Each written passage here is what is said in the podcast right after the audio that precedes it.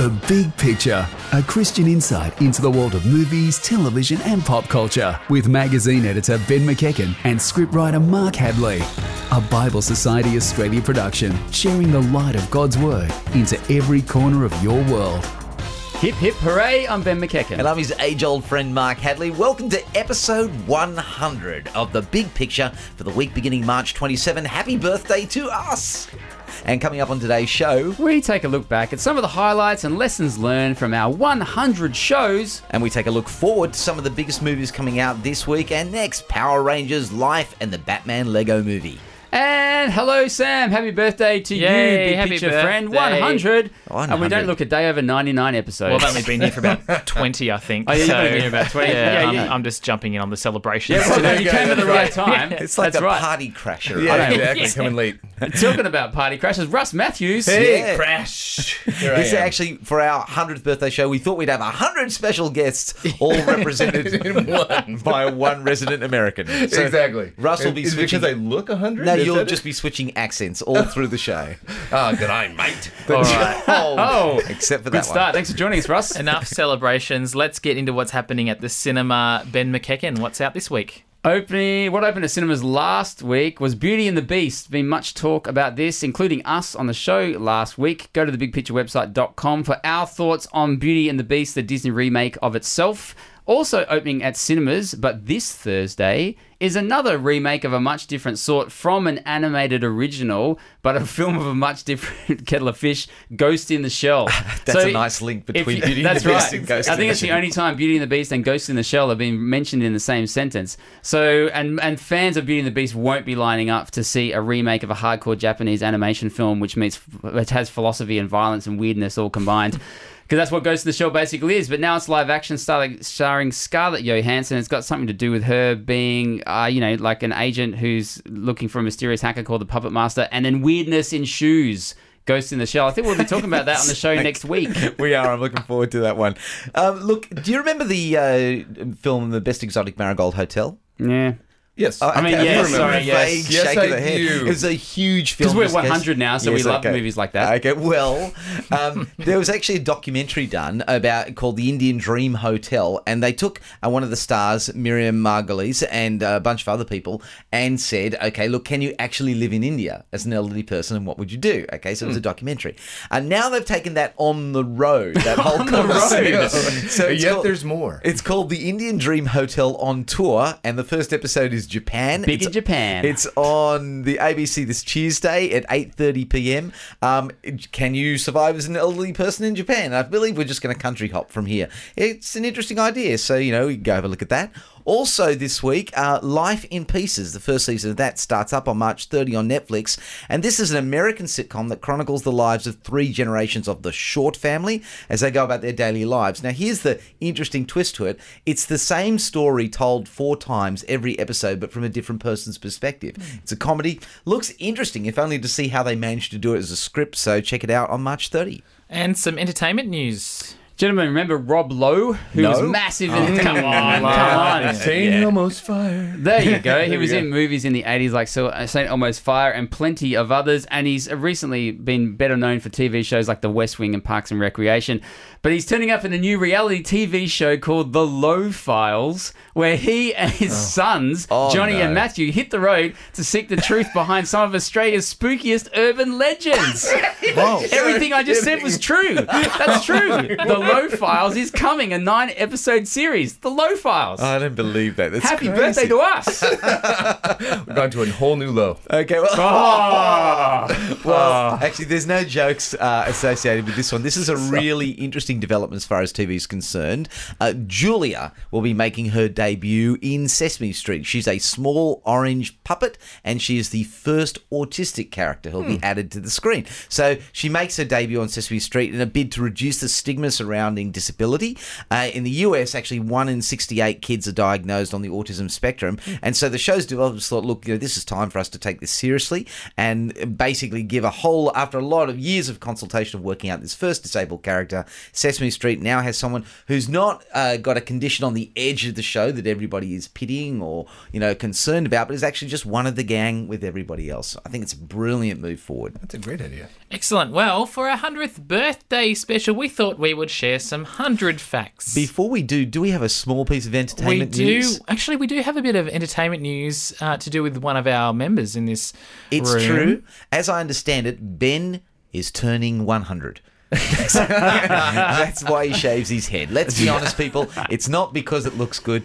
It's just because it hides all the grey. Uh, and for this special occasion, we are going to present him with his very own birthday cake. So Yes, here we go. It is your birthday today. Oh yeah, it is actually, I'm not Yeah. 100. So I have a cake Ah. with uh, a Lego Batman on top. Wow, that's way better than the Lowe files. Thank you, thank you very much. This is true. Today is my birthday, which I engineered specifically so we could turn 100 on exactly the same day. I'm 41. Yes, Excellent. two years ago when we began this process. That's right. Thank you very much, gentlemen. So uh, we don't have time to cut up the cake till the next break. So No, we'll put we'll it mash over. it Okay, okay. What we do have time for though is to talk about 100 facts. Not actually, we're, we're going to talk about a few facts to do with 100, such as Mark. Yes. Um, let's begin with, in terms of our 100 facts to celebrate our 100 show, the actor worth $100 million. Now, I mean, do you know who it is that you have to pay $100 million to have, a, have in a film these days? Well, even though they don't have a complete plot, script, effects, or direction yet, the Avengers do have a billion dollar budget to blow on the next two films, uh, of which 200 million is going to be given to Robert Downey Jr. just to appear. Wow. Okay, so that's it. That's right. Iron Man is worth a hundred million dollars a film for the Avengers: Infinity Wars Part One and Two. Um, I maybe he just wants his own suit. That's, that's know nearly as much as Russ Matthews charged for being here today. Yes. Yeah, yeah, Almost. well, we'll have to discuss that later. Which is why the cake is a lot smaller than we thought it was going to be. All right. So what film is at number one on American Film Institute's 100 Best Films list? Russ, you're American. You must know. Shawshank Redemption. No, mate, it's Citizen Kane. Oh, is this Citizen Citizen- Kane? You failed. 1941, Citizen Kane. Since 1998, I'm brought here it to is- be humbled. It has been number one on American Film Institute's 100 Best Films of All Time list. Since 1998, it's been claimed as that. Oh wow. Don't worry, Russ. I'm going to give you another Oh, go. great. Um, in terms of the American Film Institute's 100 best films, which film is at 100? Okay. Oh wow. Uh, the Muppet movie. No, but close. That's a great guess. Close. It's Yankee Doodle Dandy. Actually, it's not. It used to be Yankee Doodle Dandy right up until a couple of years ago when it was replaced by Ben Hur. Oh wow. I know. So the 1957 version of uh, 1959 version of Ben Hur actually plummeted 28 places in one year. I think it's because the new The Ben new Hur one. came out. it's the, it plummeted 28 places down to 100, and Yankee Doodle Dandy actually went up. So I don't know. That's now at 98. Who knows? Feeling Okay. patriotic, I guess. Gentlemen, first movie to take more than $100 million at the box office. Answer. Um, uh, uh, Harry Wars? Potter. Oh, close. Jaws in 1975. in 19, cause, because Star Wars was out in Yeah, Star Wars, 1977 yeah. and it was a massive Oh. blockbuster only two years after Jaws became pretty much the first blockbuster of all time, directed by Steven Spielberg. First film ever to make more than $100 million at the box mm-hmm. office. Well done, Steven Spielberg. There- well there done. Well done indeed. And the Hollywood Report, Reporter's 100 best movie quotes. Are you going to list them all? Well, yes. I, very everyone. Okay, we can. I'll just take a deep breath. No, actually, the number one quote of all time, according to Hollywood Reporter's 100 best movie quotes of all time, is delivered by, of course. Clark Gable to Vivian Yeah. Ah, Lee right. in the 1939, Gone Gone with the Wind. Frankly, my dear, I don't give a damn. What is the 100th quote out of that list? The Something li- from Yankee Doodle Dandy. it's yes in one. No, it's not actually. Uh, it's in. It's from Love Story. It's love means never having to say you're sorry. Ah. Oh, no, it- Oh. it- no wonder it's at 100. I had to hundred. say that to Sam this morning. Oh. Yeah. I'm not sorry, Sam. Uh, and very quickly, this isn't a fact, but it will be because it's a future fact. This is a prediction of what will Oh. definitely come true very, very soon, gentlemen. The actor or actress that will be best at the 100th Academy Awards, which is in about by my calculations, what like 21 years time or something like that. Isn't it- Two- 2026. Thirteen. Okay. What? who who is going to win the 100th Best Actress award? That will go to Angourie Rice, the Australian actress who was in The Nice Guys, Jasper Jones, and is coming up soon in the Spider-Man Homecoming. She'll be 27. She'll definitely win because she's pretty great. Yeah, chef. And Chris- Australian. Future Meryl Streep. And Chris Pratt is going to win in 2028. The funny, amiable star of Guardians of the Galaxy and Jurassic Park is going to do that serious change like Tom Hanks and, and Jim Carrey have done. Oscar 2028, Chris Pratt. You're Shawshank welcome. Redemption Wow. 2. That's what he'll be So doing. come back in 13 years. And the franchise most likely to hit 100. This is my not a fact, but my prediction.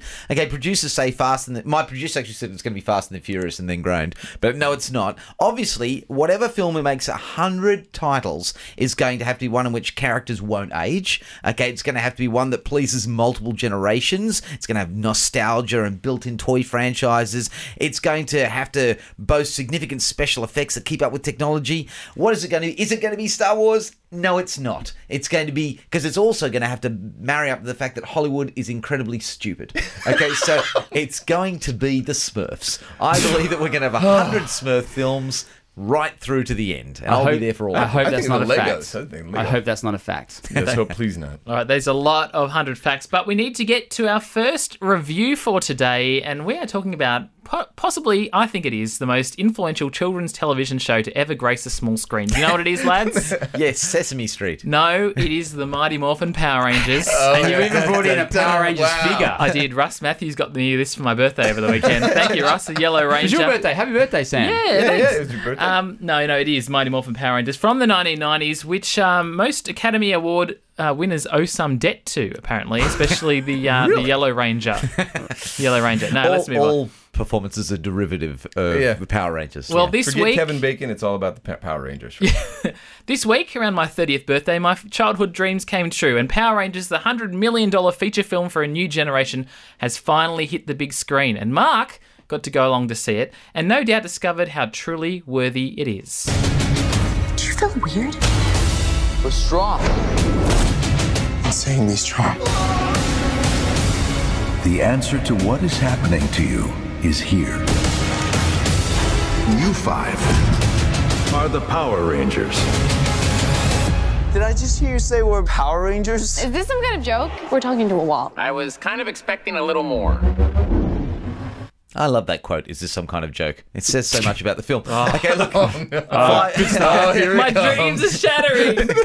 Five teens united only by the fact that they've all failed to live up to the expectations of everyone around them discover the wreck of an alien spacecraft together in a quarry on the edge of Middle America's Angel Grove, and they all turn into Power Rangers and fight nasty beasts from outer space. Uh, look, it is everything the television series was. So if you really, really love the television series, Sam, you're going to be really, really happy. But do you think it's actually holding up? Are these new heroes for a new generation, Mark? Honestly, I don't know who they had in mind for this film. Now, look, I don't want to say Sam. Sam. Apart from Sam, and if Sam actually buys 100 million tickets, he'll be okay.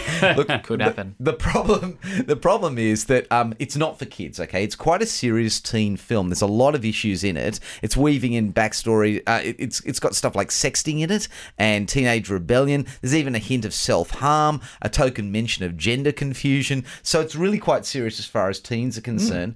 But I don't think teens are going to stick with it. Okay, because I just don't think it's very teeny. It, it actually kind of gets it kind of jumps the tracks halfway through. Right. So unlike Sam Robinson, sounds like you're not a fan. Well, it was much better than I expected. Okay. Oh. But my, Oh, my bar was pretty low going in. But I've got to say that I was kind of pleased by the first hour of the film. It's kind of like Chronicle. If you liked Chronicle, which is another film about teenagers suddenly getting their superpowers, it is really quite much much more thoughtful than I thought it was going to be. But halfway through, the film kind of turns into telemovie, and they start playing the soundtrack, and and and, and they do Go Power Ranger. Every sort of cartoon cliche gets pumped into That's the the show, Mark Hadley. I know, but the point is that you can't do half of it like uh, as a serious, thoughtful examination of teen struggles, and then expect that morphing into a power suit and and doing high kicks and things like that is somehow going to carry the rest of the show. Now, I spent half my childhood hoping to be a Power Ranger. Um, I played the yellow Power, Power Ranger in the schoolyard because all the boys had picked the boy characters. Does this movie tell me how I can activate my Power Ranger powers and become a Power Ranger? The whole plot hinges on the fact that the Power Rangers can't activate their powers and they've got to work out how to do it. And interestingly, this is the highlight of the film. They discover that it's not just being there for each other, but it's actually got to be sacrificial love. The day that they all determine that they would be prepared to die for each other is the day that they all find their powers. Um, and I thought it was really interesting. Like, it's just a lay down misere as far as Christians are concerned, because there is no greater love, as Jesus said, that one should lay down his life for his friends. Uh, and this is an easy talk. You know, from that point, as far as parents are concerned. So, personally, it's not the greatest film on earth, but look, if you're feeling a bit nostalgic or your kids are kind of interested, take them and carry the conversation home to a hero who does lay down his life. There you All go. right. The uh, the best movie of all time, Power Rangers, stars Dacre Montgomery, Davy Scott, R.J. Cyler, Ludi Lin, and Becky G. It's rated M for mature themes and science fiction violence, and it opened last Thursday. So morph into a cinema near you. Now coming up on the big picture, our special guest Russ Matthews recaps on being 100. Gee, you look young for 100. Oh well, you Russ. know that's why I make hundred million. and also a new sci-fi horror film imagines what it would be like to find life on Mars. Welcome back to the Big Pictures 100th show, and if you'll excuse me, I'm now going to continue eating cake. Right, while Mark Hadley eats cake. The Big Pictures 100 shows haven't always been about Ben and Mark. No, there are other voices here. Yes, it's true. Uh, I think a few movies, TV shows, and other cultural items have also been involved. So too has Russ Matthews, one of our regular commentators.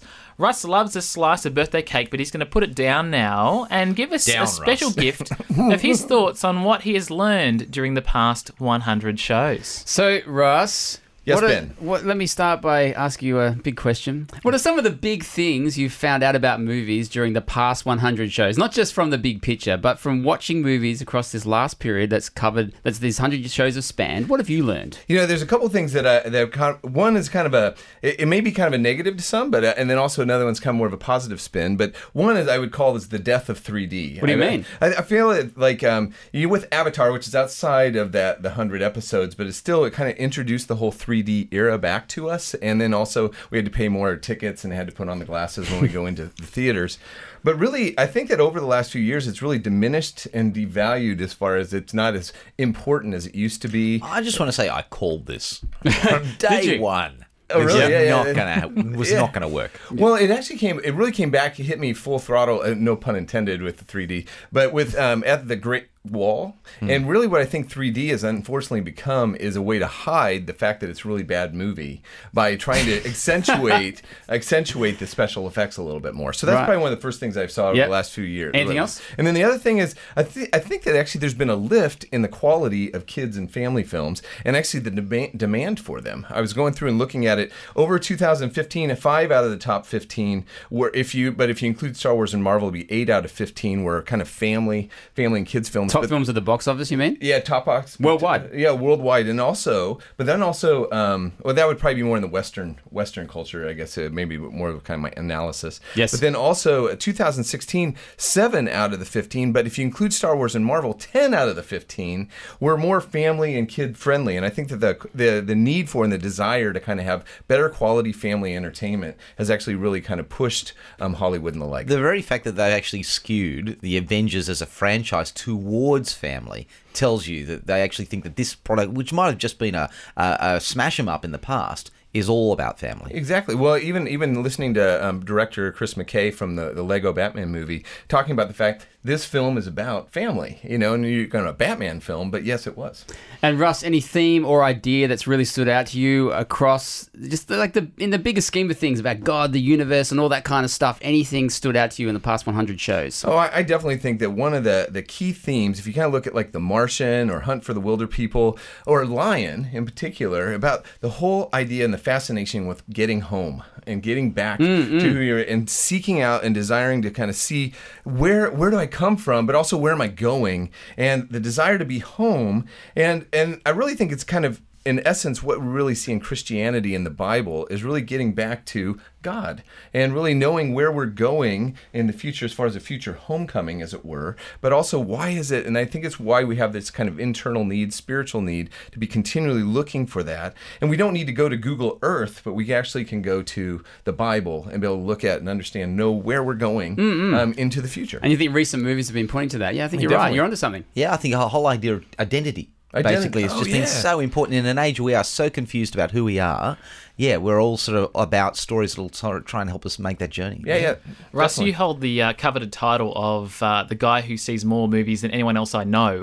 so over the last 100 shows, I've, you've seen a lot of movies. So tell me, do you have a least favorite film? Maybe we'll start with that, and also a favorite film from those 100 shows. Oh, okay. Well, as far as if I go to my least favorite, to start with a negative, it'd probably be Me Before You. I think it was one of those films that kind of sold itself as this kind of romantic um, drama, but really ended up kind of being this film about uh, death and and really something that I really would not want to promote, and I was really disappointed with that and felt like it was kind of a sucker punch, if you were.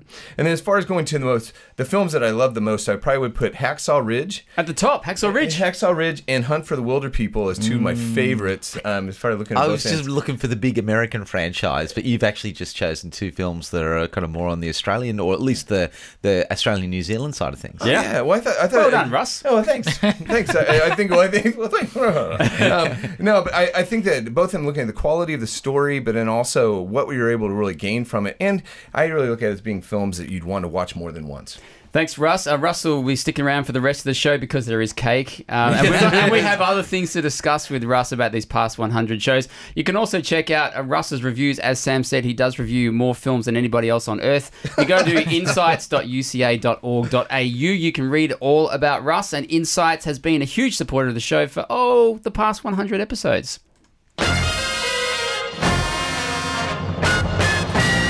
A big question for our 100th show, lads. Does life exist somewhere other than Earth? Mm. Mm. What? Maybe. Stunned silence.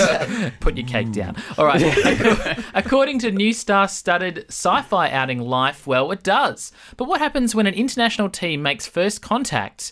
And what do they discover? These creatures wiped out Mars millions of years ago.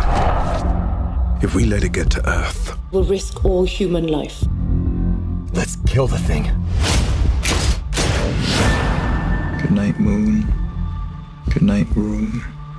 Good night, cow jumping over the moon.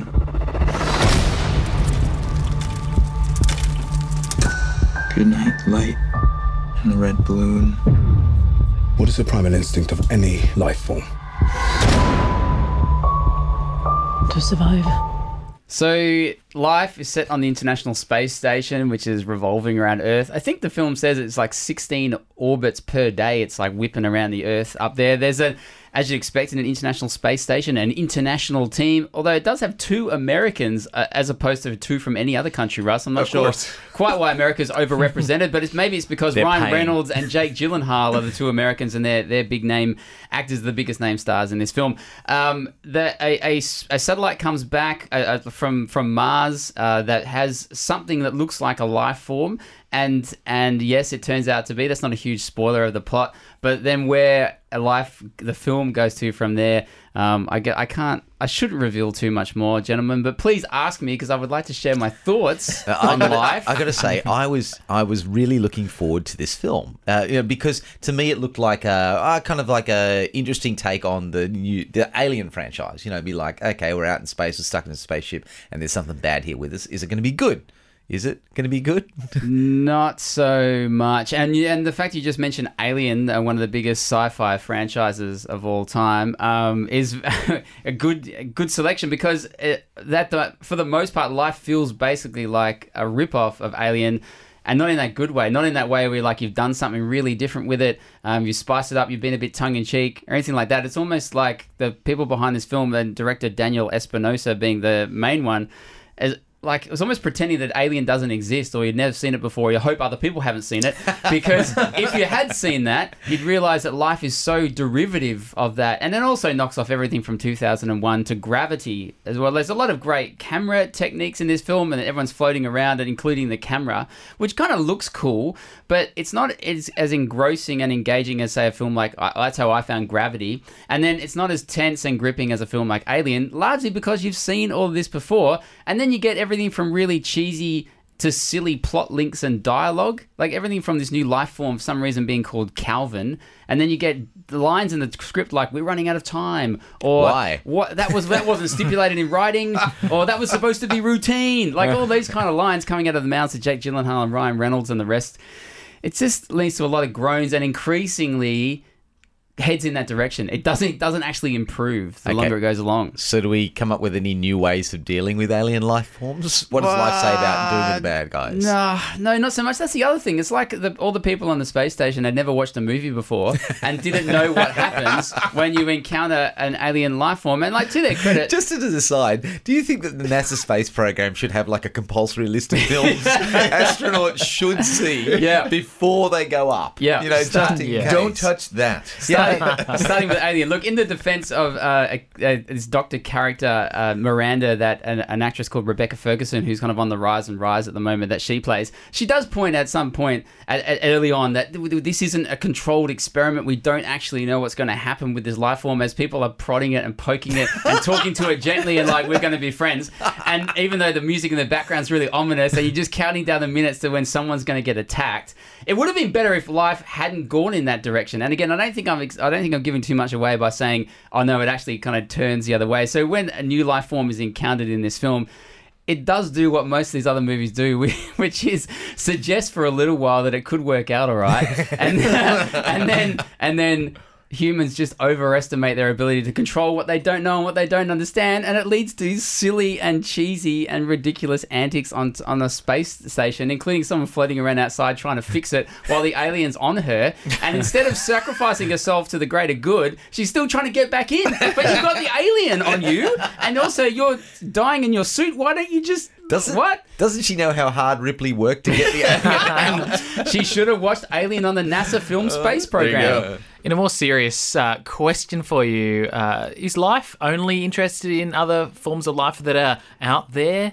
Ben No, McEachen? no, not so much. Like that's the big driving thing about when uh, humans encounter some other life form. But no, one of the more interesting things that happens early on, and I had some hope at this point about life of like where this might go. I thought it might be more of one of those philosophical space movies, like like 2001 or like uh, was that Sunshine?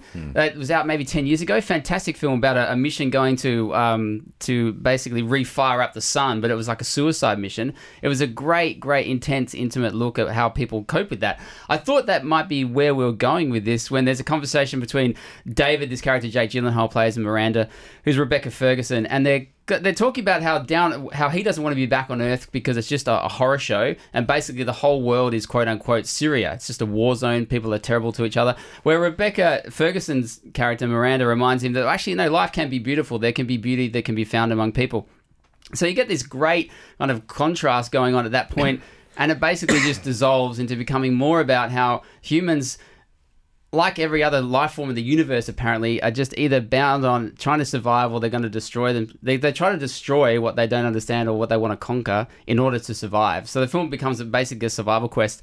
I thought when we hit 100 shows here on the big picture, and one of the things that w- it, it was kind of fitting when we're talking about life, because one of the things we like to remind ourselves and everybody else about is how despite the evidence, we can constantly believe as humans that we know what's best and we are the best and we can like conquer and survive. And yet, constantly, we've got evidence to prove the opposite, right? Mm-hmm. Mm-hmm. And so, we would like to suggest here at the big picture that when you look more into Jesus and the difference that He and God can make in our lives, then the like real hope for survival. Not just in this life, but in the future, actually comes about. So let's say the most positive thing for me, guys, was a reminder out of life that after 100 shows here on the big picture of talking about where you can actually find hope for humanity, I kept, kept me thinking about that, which was better than me thinking more about life. Okay, well, Life stars Jake Gyllenhaal, Ryan Reynolds, Rebecca Ferguson, and lots of wide open interstellar spaces. It opened at Down to Earth, uh, sorry, at a Down to Earth cinema near you last Thursday,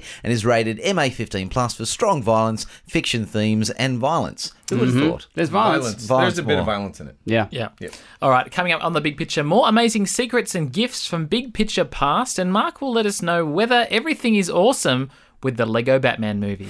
Welcome back and happy birthday to us, the big picture. We've turned 100 today.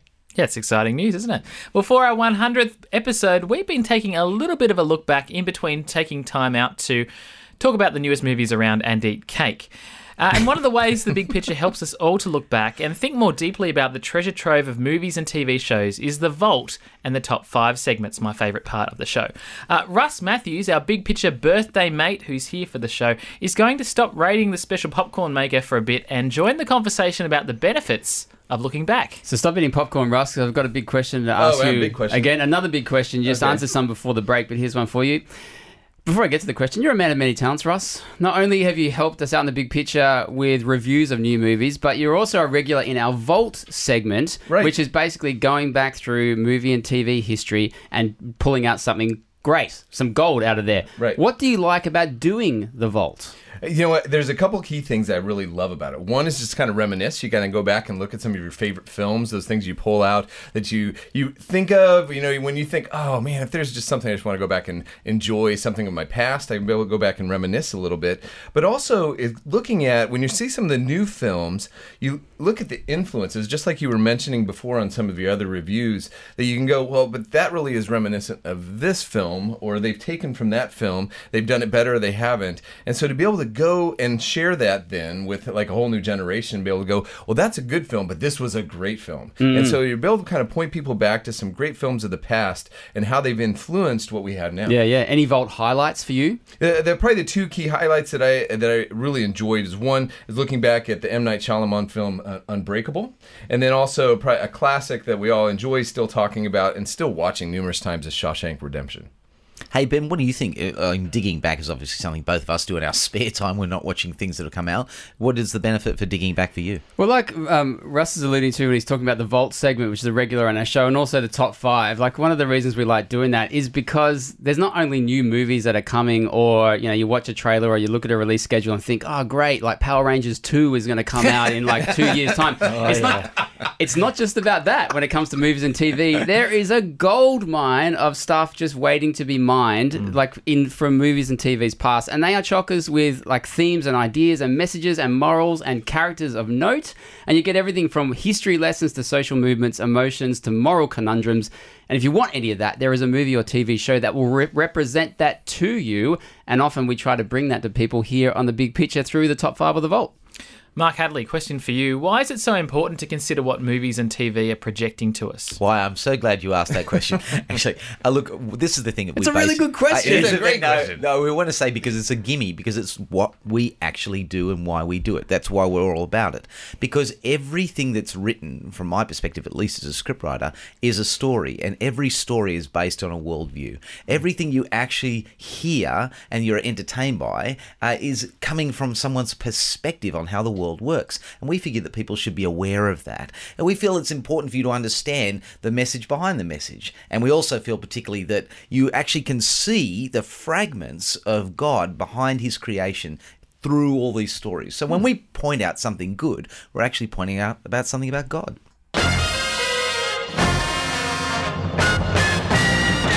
Toys on the big screen. There's been many franchises that have made it to the cinema. I'm talking Transformers, G.I. Joe, even Battleship. I'm trying to remember that movie. I can't remember. What? You really had to think Whoa. about it. Way But- to bring it down. But perhaps the most the most successful is the Lego franchise. Did you know that back in 2014, the Lego movie returned a cool half a billion dollars at the box office? Half a billion dollars. which gave its That's pretty cool. producers two hundred fifty million dollars, and that's not even counting the merchandise sold. It's a it's a it's a money making dream anyway. So were they going to do a sequel? Of course they were. And this Thursday sees the release of the Lego Batman movie, a click together adventure that sees the self absorbed Kate's, Caped Crusader discover the value of cooperation. Sir, you need to take responsibility for your life, and it starts by raising the young orphan you adopted. I thought I was being sarcastic. Hello, secret camera. We built this city. What?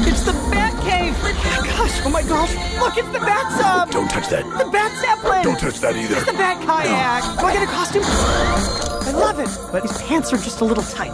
I got an idea. It's better. I can only look you in the eyes right now.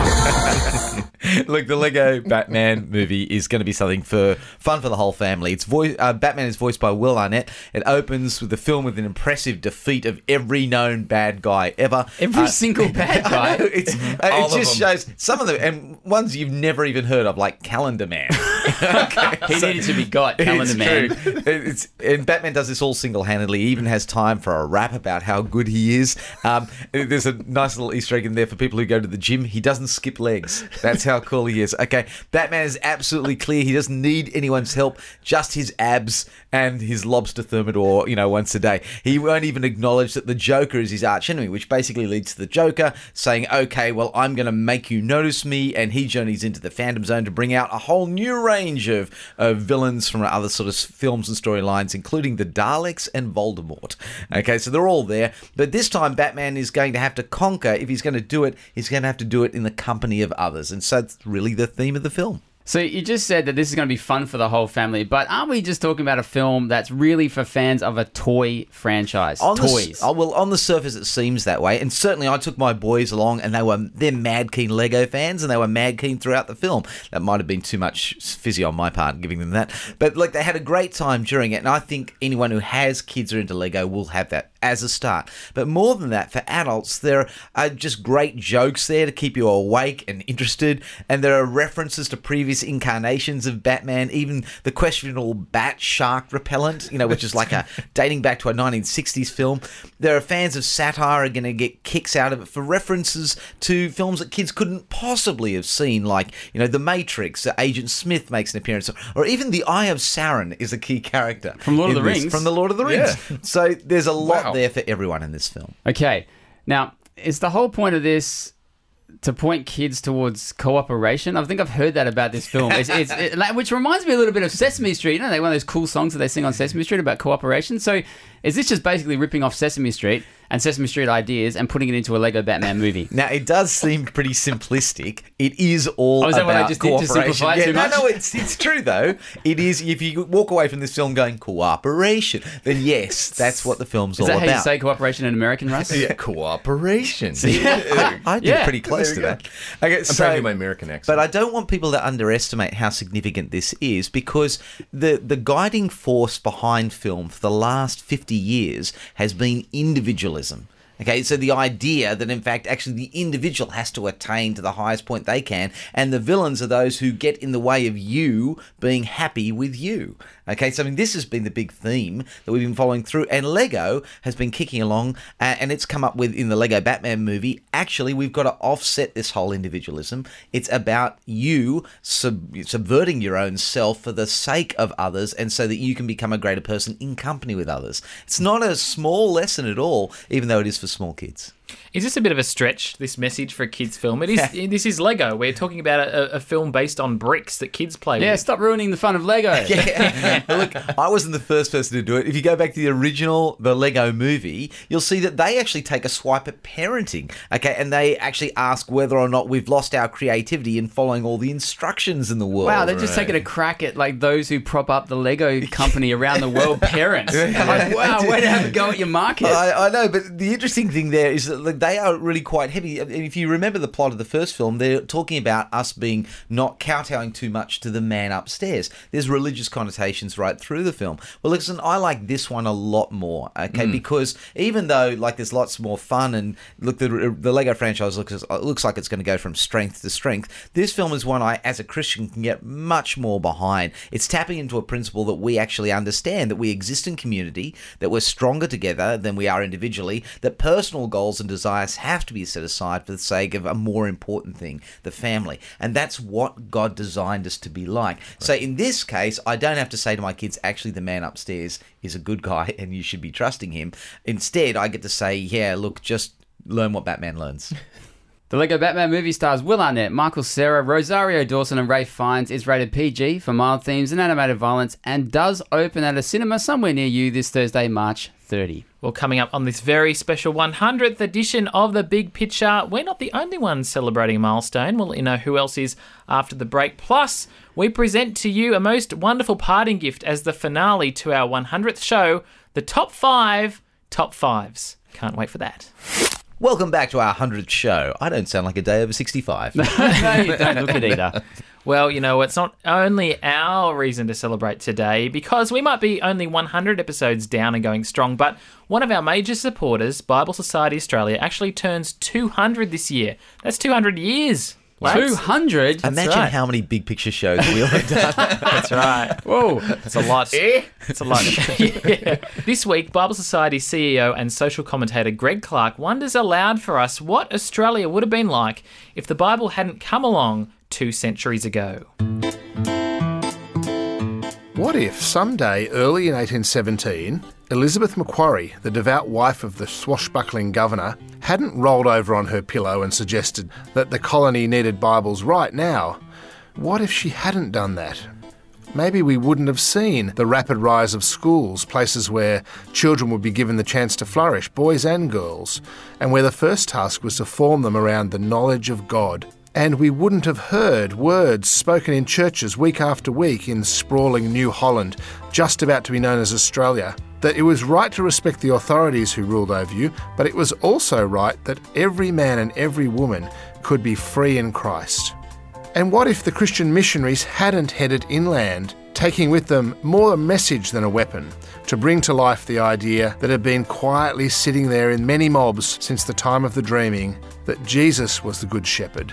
What if that hadn't happened? Then the statisticians today wouldn't be able to say that 73% of Indigenous Australians describe themselves as followers of the living Word, Jesus Christ. And we wouldn't have seen the Flying Doctor, the good Presbyterian Reverend Flynn, caring for remote Australians, airborne with his vision of Christ and the continent.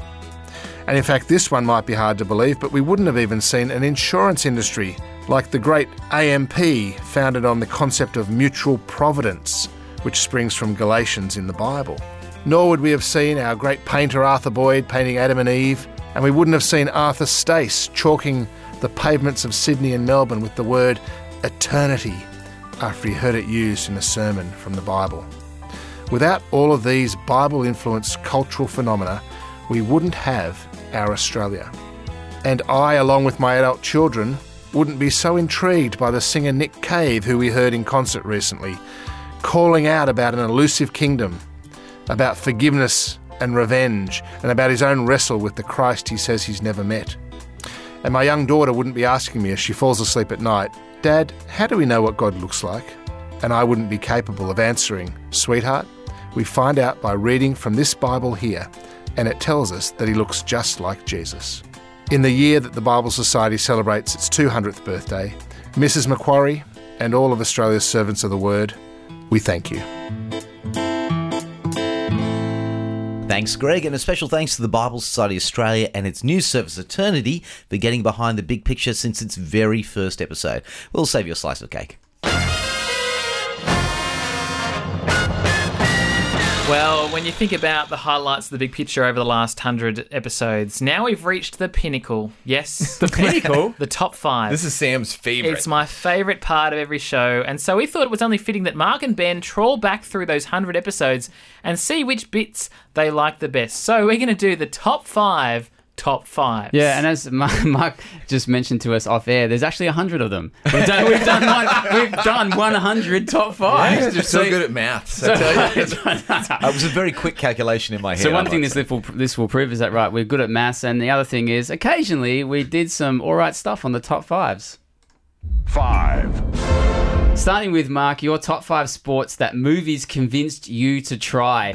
What, what you listed off on this top five list is that you were encouraged to try skateboarding, surfing from Point Break, basketball. I think that was that was White Man Can't Jump, true. karate, Karate Kid, all with disastrous results. It's true. which It was all awful. Caused me to laugh a lot. But the biggest laugh I got was when you told how you thought you could drive like Michael Caine. Here's the clip.